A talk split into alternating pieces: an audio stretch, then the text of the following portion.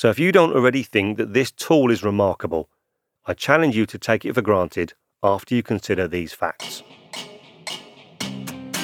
Hello, and welcome to Sharp, the podcast where we help you get a little better at the stuff you have to do so you can spend more time doing the stuff you want to do.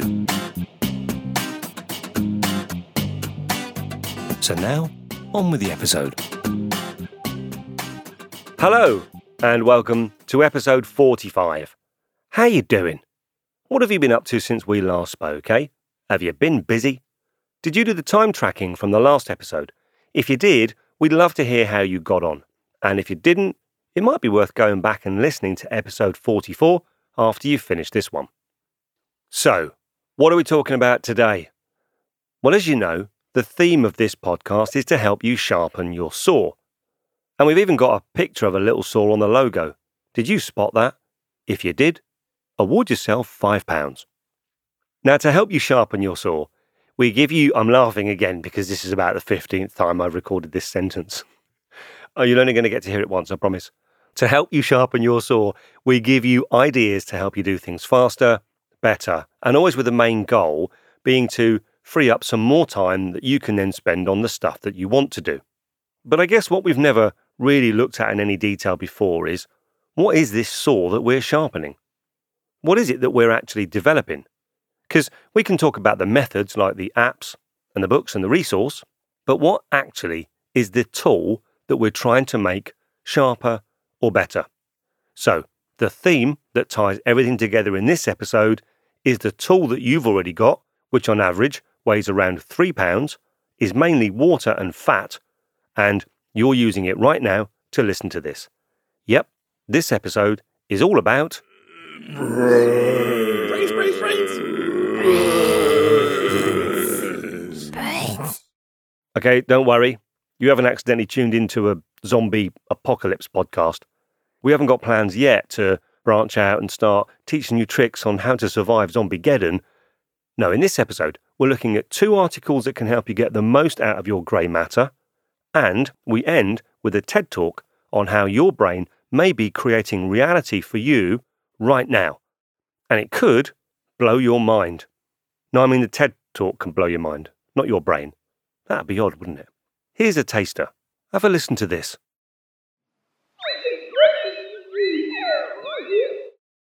Well, that didn't make sense, did it? Well, actually, later on, you'll find out that it did make sense, and you'll find out how.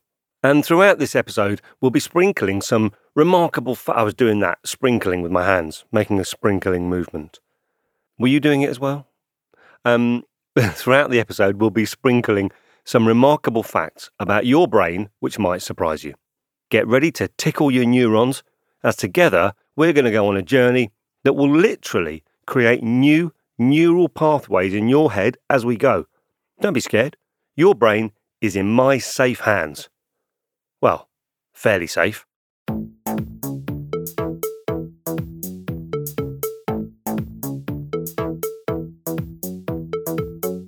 So, as we mentioned in the intro, I'm going to share some interesting facts about your brain which may surprise you. And they all come from a remarkable article that I found at bebrainfit.com. Now, what I like about this article is that for each fact, they've linked it to the scientific research which supports it. Because we love a bit of science here at Sharp, I mean, it's not brain surgery, but it's good to be sure that what we're talking about has got some substance, hasn't it? And of course, I'll link the full Be Brain Fit article in the show notes. So, here are a couple of facts to start your cerebral stimulation.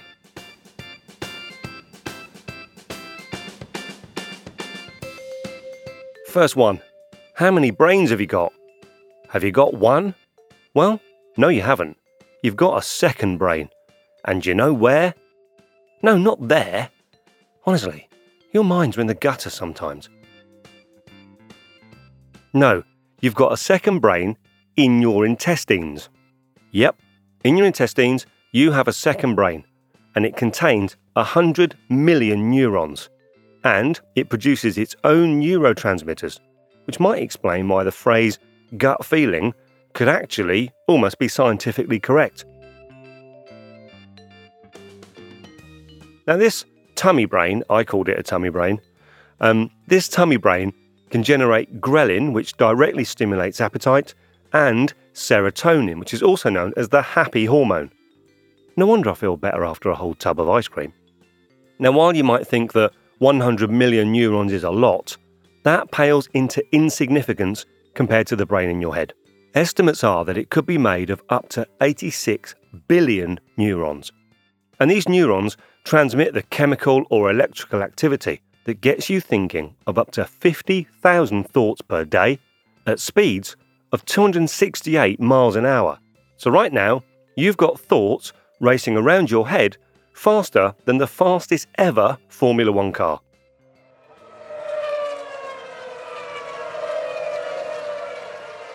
Now, while those thoughts are racing around your head at phenomenal speeds, sometimes they're hampered by external things that hold them back.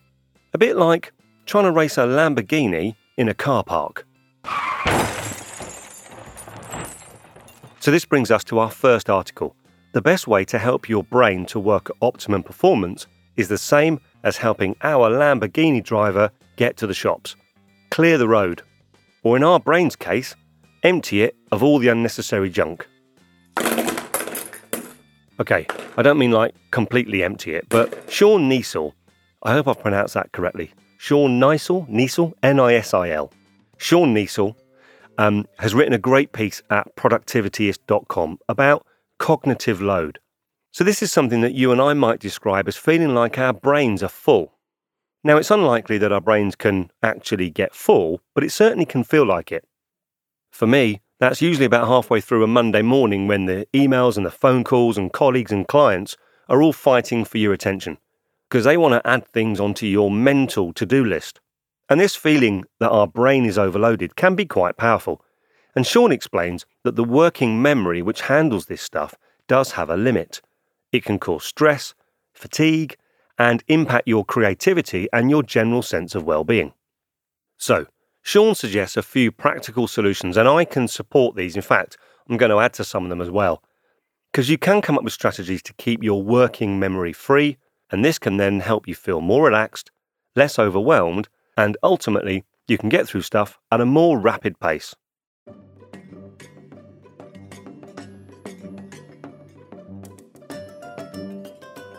So, how do we do this? Well, the trick here is to get things out of your head and into a better place for them to be.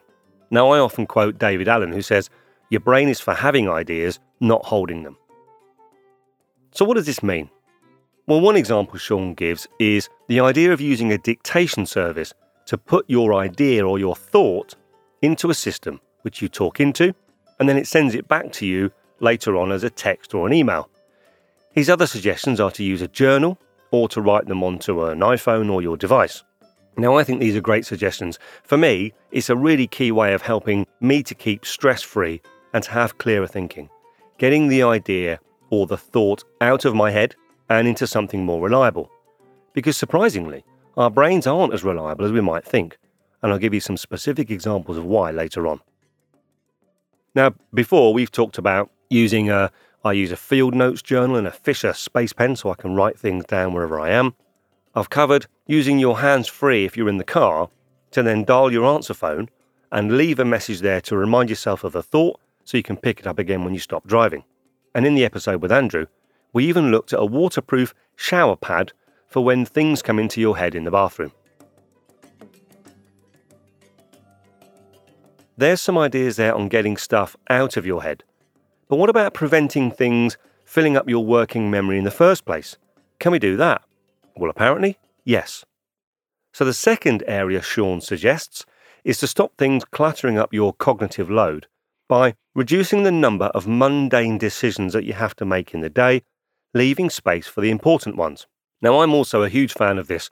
Simple things like deciding what you're going to wear by planning it the night before, or meal planning, or thinking ahead of your travel arrangements before the day that you're, you're going to do them, or how to buy groceries with things like Wunderlist or home deliveries. Anything that you can do to make these mundane decisions ahead of time then frees up your working memory, which in turn reduces your stress, increases your creativity, and helps you think more clearly about the stuff that's important. Take a look at Sean's brief article on productivityist.com and decide how you can help that supercharged engine between your ears work even more efficiently. After all, Lewis Hamilton might be a fast driver, but he doesn't do it in a Hillman Imp. And if you don't know what a Hillman Imp is, Google it. It's a classic.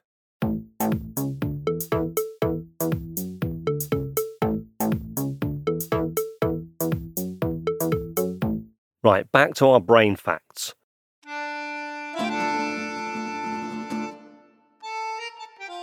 So, despite common belief, our brains aren't fixed. I mean, they're, they're fixed in, in your head, obviously. Um, but they grow, they shrink, they adapt, and they develop all the time. Now, this is a good news, bad news sandwich. Good news the discovery of brain plasticity, or neuroplasticity, has meant that the previously held belief that our IQ or the number of brain cells being fixed is not true. We can develop our brains even as adults. One example is the hippocampus, which is the part responsible for memory and spatial navigation. In London, cab drivers physically grew when they had to learn 25,000 streets of London as part of their test called the Knowledge. So maybe it's never too late to learn.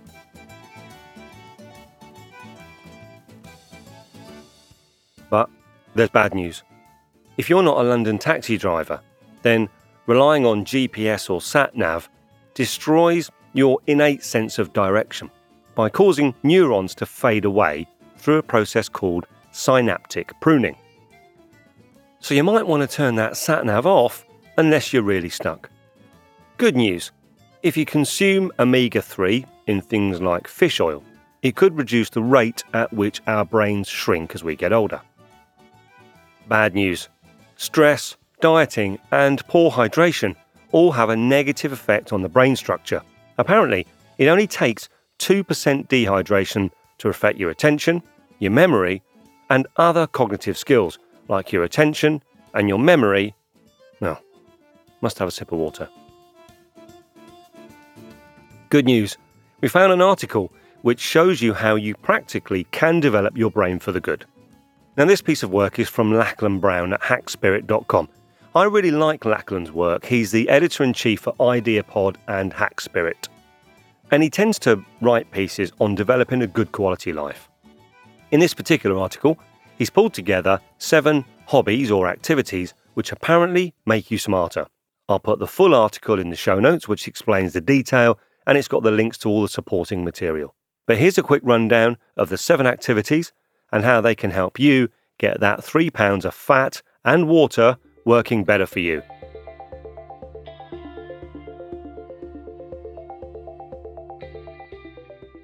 Number one,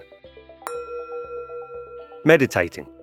Now, as you may know, we are big fans of the power of meditation, and according to this piece, a 1992 study of the Dalai Lama showed that meditation had a deep impact on his brain waves, which apparently resulted in him achieving mastery of his thoughts and emotions. Number two, learning another language. Weirdly, this could make you better at puzzle solving and improve your spatial awareness and concentration. Number three, reading.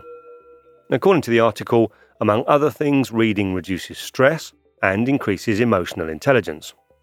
Number four, exercise. So it seems that consistent, regular exercise can increase by up to three times the production of something called brain derived neurotrophic factor, or BDNF to its friends.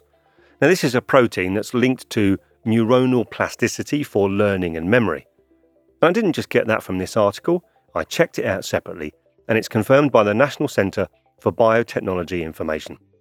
Number five, listen to podcasts with lots of long words in. I'm only joking. Number five is actually exercise your brain. So things like Sudoku, Sudoku, I can't say that word. Sudoku, there you go. Video games, riddles, they all help to increase your brain's neuroplasticity. By the end of this episode, I might even be able to say that word. Number six, learn an instrument. So there's lots of studies that show that musicians have better cognitive functions like creativity and motor skills, and playing an instrument stimulates the part of your brain that joins the two hemispheres and creates new connections. Finally, number seven. Now, this is a thing called cumulative learning. So, this is basically the opposite of cramming for a test. It's the idea of using short, frequent acts of repetition that can help the learning stick. Now, as a CIPD qualified trainer, I can back that up. And actually, so can you. If, you ever, if you've ever been to a training session as a one off on something, I bet you can't remember much of what you were supposed to learn. So there you go seven hobbies or activities that can make you smarter. The article is by Lachlan Brown at hackspirit.com, and of course, the link is in the show notes.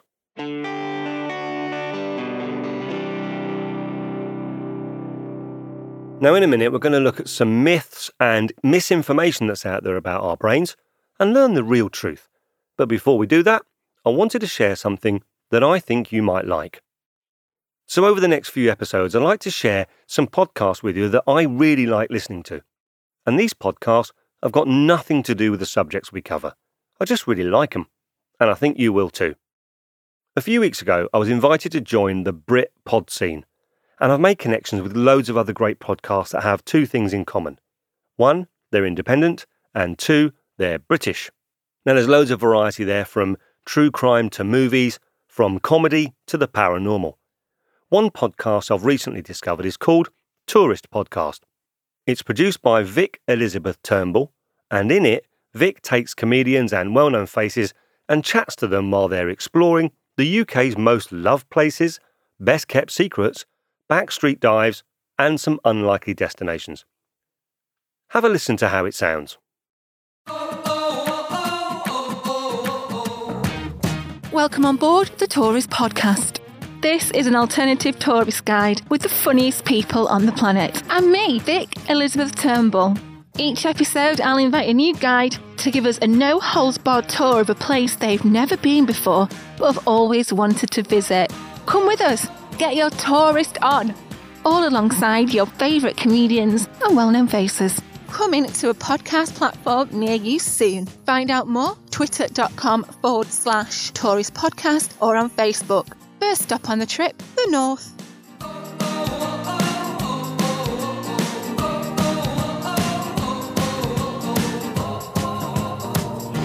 See you there. Bring your passport. Now, I love this. It's well produced, it's great quality, it's funny, and it's just a real gem. You can find it on all the usual podcatchers and iTunes and so on, or you can go to touristpodcast.co.uk. And I'll put a link to it in the show notes because I love it, and I'm sure you will. Put it in your ears. So, back to our brains. Now, I found a quote apparently said by Emerson M. Pugh that goes like this If the human brain was so simple we could understand it, we would be so simple that we couldn't. Now, I'm not sure if that's meant to be funny or if it's got a basis in truth. Maybe it's both. But while our brains are complicated, some people have got a bit confused about how they work. And there are some myths out there which, with the help of this bebrainfit.com article, we can now debunk.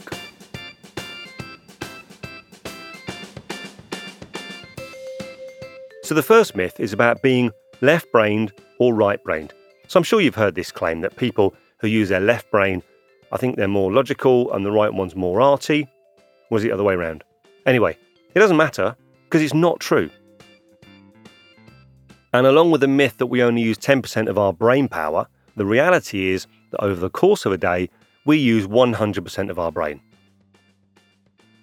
According to the Scientific American, even just making a coffee uses your whole brain because, and I quote, a lightning storm of neuronal activity occurs almost across the entire brain in a time span of a few seconds. God blimey, they must be drinking some strong coffee. Speaking of drinking, here's another myth drinking alcohol kills brain cells. And the good news is, that's also not true. So, according to their link to an article by The Lancet. Apparently, excessive alcohol doesn't destroy neurons or brain cells, but it impacts the white matter, which is the connective tissue. And, more good news, if there's a prolonged period of abstinence, the damage can potentially be reversed. Hooray! I'll drink to that. The final myth, and one which some people refuse to accept despite the scientific evidence, is the belief that we can concentrate or focus on two things at once. Now, the idea of multitasking is sticky because what we actually do is we switch rapidly between the two tasks, giving, giving ourselves the impression that we're concentrating on both of them. But we know that the act of switching decreases your attention span, your ability to learn, your short term memory, and your overall mental performance. So, do yourself a favour, concentrate on one thing at a time. And if you want something remarkable to concentrate on, have a listen to this amazing TED talk that I found.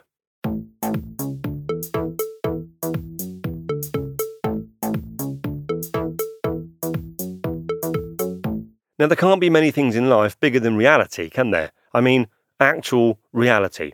Everything that you see, hear, feel, smell, think. Everything. Even this.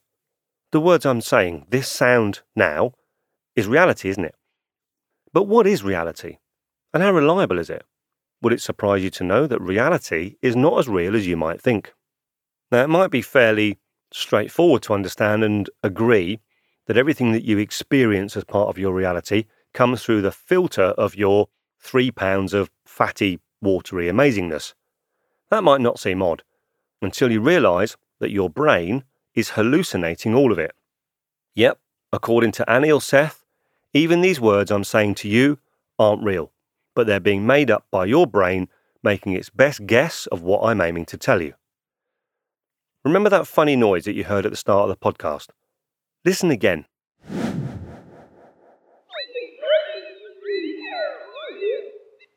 Sounded strange, right? Have a listen again and see if you can get anything. Still strange. Now listen to this. I think Brexit is a really terrible idea. Which I do. Um, so you heard some words there, right? Now listen to the first sound again. I'm just going to replay it. Yeah? So you can now hear words there. Once more for luck. Okay, so what's going on here is, is remarkable thing is the sensory information coming into the brain hasn't changed at all. Now, this is one of the most amazing talks I've watched on TED. In fact, I posted it last year on my Twitter feed, and Deepak Chopra felt that he had to point out what was wrong with it. Sadly, I couldn't understand what he was saying because if you know Deepak, he talks in riddles. To me, this TED talk challenges the reliability of our reality so that we can see that things are not as fixed as we might convince ourselves. Listen to what Anil tells us about what the world might be like from our brain's perspective. Brain as a prediction engine. Now imagine being a brain. You're locked inside a bony skull trying to figure what's out there in the world. There's no light inside the skull, there's no sound either. All you've got to go on are streams of electrical impulses, which are only indirectly related to things in the world, whatever they may be. So, perception, figuring out what's there, has to be a process of informed guesswork in which the brain combines these sensory signals with its prior expectations or beliefs about the way the world is to form its best guess of what caused those signals. The brain doesn't hear sound or see light. What we perceive is its best guess of what's out there in the world. He then goes on to show some visual examples, which obviously I can't show you so you'll have to watch the talks to see them, but they are pretty impressive. Finally, Anil summarises why he thinks this is important. Now, I'll leave you with three implications of all this.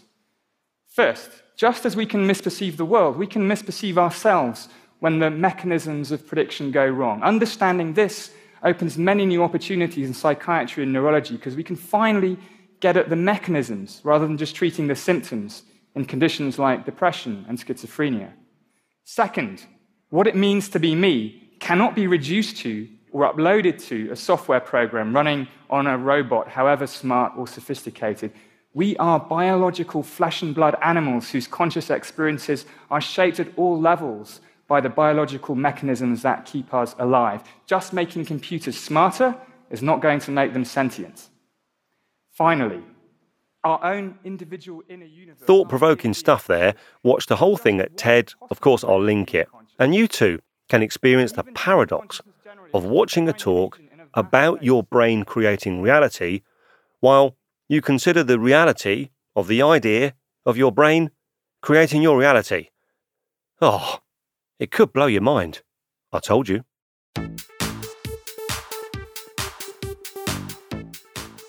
Finally, I've saved the oddest facts for the end of the podcast.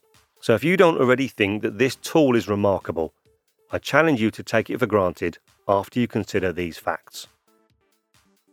Some of this stuff is, I just find it remarkable.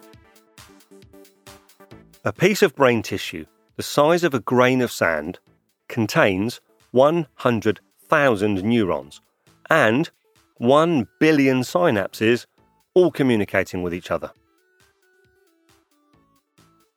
Each neuron can transmit 1,000 nerve impulses per second and make as many as tens of thousands of synaptic contacts with other neurons. The latest research shows that the brain's memory capacity is a quadrillion, or 10 to the power of 15 bytes, which is otherwise known as a petabyte, and astoundingly, this is the same amount that's needed to store the entire internet. But remember earlier, I said our brains aren't always reliable? There are almost 200 known cognitive biases and distortions distortions? That's not even a word. There are almost 200 known cognitive biases and distortions that cause us to think and act irrationally. Memories are shockingly unreliable and change over time. Emotions, motivation, cues, context, and frequency of use can all affect how accurately you remember something. Since the Victorian era, average IQs have gone down 1.6 points per decade for a total of 13.35 points. Attention spans are getting shorter. In 2000, the average attention span was 12 seconds. Now it's 8 seconds, and that is shorter than the 9 second attention span of the average goldfish. Of the thousands of thoughts a person has every day, it's estimated that 70% of this mental chatter is negative, self critical, pessimistic, and fearful. If you think you're in control, think again, because 95% of the decisions made by your brain are subconscious. And finally, some scientists believe that zombies could actually be created. They think it's possible that a mutated virus or parasites could attack the brain and rapidly spread throughout large populations essentially causing a zombie apocalypse. Maybe we should listen to those zombie podcasts. Perhaps I should write an episode on how to survive the zombie geddon. Until then, take care of your brain.